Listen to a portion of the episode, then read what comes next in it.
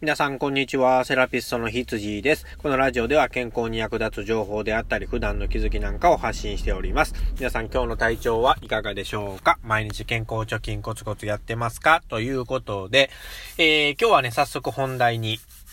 ちょっと入りたいんですけれども、えーとね、今なんかね、こう癖がね、ちょっと気になるんですよ。いろんな人の癖がね、まあ足を組んだりだとか、で、えー、そうですね、腕を組んだりとか、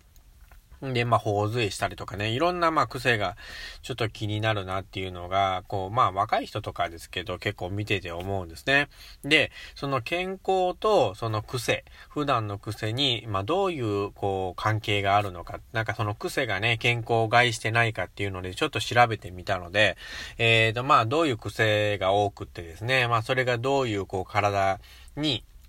影響を与えてるのかっていうのをちょっと喋りたいなと思います。で、まずですね、あの、まあ、多いのが爪を噛む癖っていうね、ところなんですけど、まあ、爪噛む人結構多いですよね。なんか見てた、前のね、僕の同僚でもよくね、治療しながら爪を噛んでたりしてる子がいたんですけれども、あれなんで噛むかって言ったら、結構こう神経質らしいんですよね。なんかそのイライラしたりストレスを感じると爪を噛んでしまうっていうのが、これがもうずっと昔からその、なんか、ストレスを感じた時に爪を噛むっていう、なんかそのサイクルが、になっちゃったらしいんですよね。で、まあ脳がそれを覚えちゃって、まああの無意識に爪を噛んじゃってるっていうところなんですけども、まあこれは、えー、なんでダメなのかっていうとですね、まあもちろんね、もうあの、漢字的にわかるんですけど、その爪の中って結構ばい菌があったり、こう菌があったりとかするんで、まあそれをね、噛んで口に入れるっていうことは良くないことは、まあもう一目瞭然でわかりますよね。で、ひどい場合だと、その噛んだ時にこう、えー、身をけ、えこう噛んだりとかって傷つけてしまって、肺血症っていう病気になって亡くなられた例もあるっていう風に言われてるので、この癖はもうぜひやめた方がいいですよね。あとですね、えー、まあ、頬杖ですね。まあ、その、顎に手をついて、ね、えー、の、なんか座ってる人とかっていてますけれども、えー、これはまあ、あの、リラックスをしている時によく出るような癖らしいんですけれども、そのリラックス自体はいいんですけれども、まあ、えー、例えばまあ、あの、お仕事してるとこ時とかね、まあ、真剣にしないといけない場であったら、こう、やっぱり見た目が全然よろしくないので、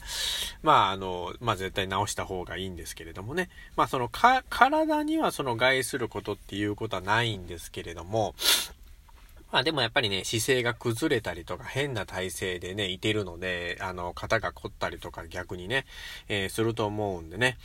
うん、やめた方がいいですね。で、あと、これもかなり多いですね。足組みですね。こう、足をこう、座った時に組んだり、まあ右足上にしたり、左足を上にしたりっていう風にする人はいてるんですけれども、これはね、あのもう骨盤がすでにねじれちゃってるんですね。ずれちゃってる状態で、その、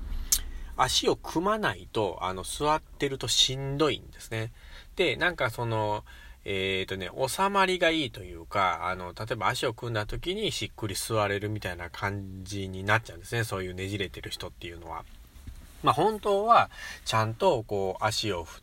ね、あの、ついた状態で綺麗に座れた方がいいんですけれども、まあ、あの、ずれてるとね、普通に座ってる状態がしんどいという状態になるので、まあ、これもまあ、あの、どういった形にしろ直していかないとダメですよね。まあ、治療にしろ、体操にしろ、えー、何かしらの方法で、あの、骨盤を直していく必要がありますよと。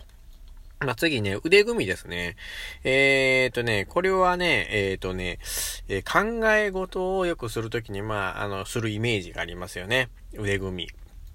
み。で、これも相手の反応をなんか拒否するときに、こう、したりとか、まあ、なんかそういう印象を与えるらしいんですよね、腕組みっていうのは。だから相手に対しては、あの、あんまりいい印象はないので、えー、対人に対してはやめた方がいいですね。でも体の方はですね、これ実はですね、あの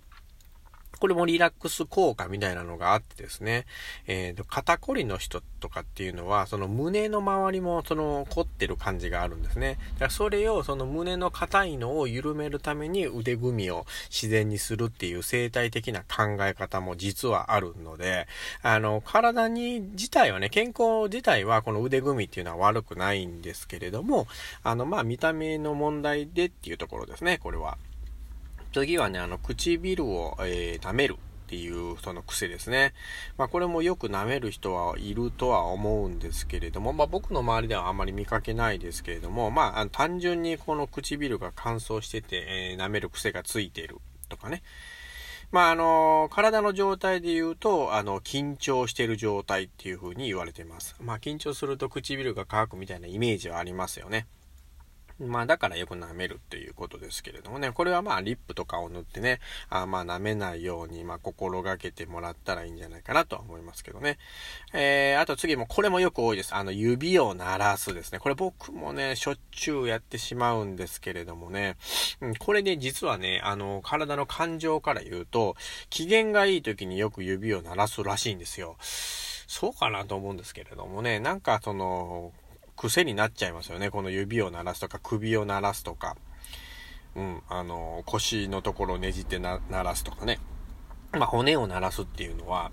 あの、よくする癖ですよね。まあ、これはね、えー、っと、まあ、体が硬い状態の時に曲げるたり鳴らすと、あのまあ、筋肉を痛めちゃう場合があるので、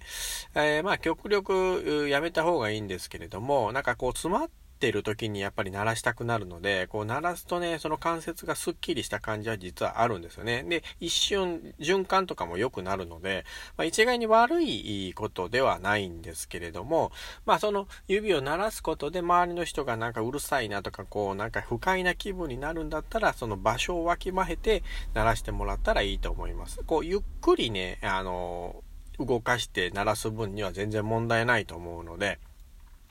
まあ、あの、周りの人に迷惑ならないようには気をつけてくださいということですね。で、ここからはですね、あの、あん、まあ、あんまやってほしくない、えー、やめた方、本当にやめた方がいい悪い癖ということでちょっとお話ししたいんですけれども、これがね、意外なやつが結構あってですね、面白いなと思うんですけれども、あの、このくしゃみをね、我慢することっていうのがすごく悪い癖らしいんですよ。まあ、あんまり聞いたことないと思うんですけども、あの、たまに、えー、いるらしいんですよね。で、これは何で悪いかっていうとですね、あの、くしゃみを我慢することで、えー、鼓膜とか血圧とか食道っていうところに異常をきたすらしいんですよ。で、なんか、えっ、ー、と、例も書いてあってですね、こう30年間くしゃみを我慢した人がですね、あの、筋肉に気泡が溜まるみたいなことになったっていう風に書いてましたけれどもね、30年くしゃみ我慢するってなんやねんと思いますけれどもね、何の意味があんねんと思いますけれどもね、まあ、突っ込んでしまいましたね、文字を読みながらね。えー、まあ、とかくですね、えっ、ー、と、鼓膜とか血圧、食道に異常が出るんで、あんま健康にはもう絶対よろしくないということで、くしゃみしたくなったら我慢せずにですね、えー、まあ、場所もあるんですけれども、今コロナでね、こういうくしゃみも気を使うので、えー、まあ、わからないところでちょっとくしゃみを出してくださいということですね。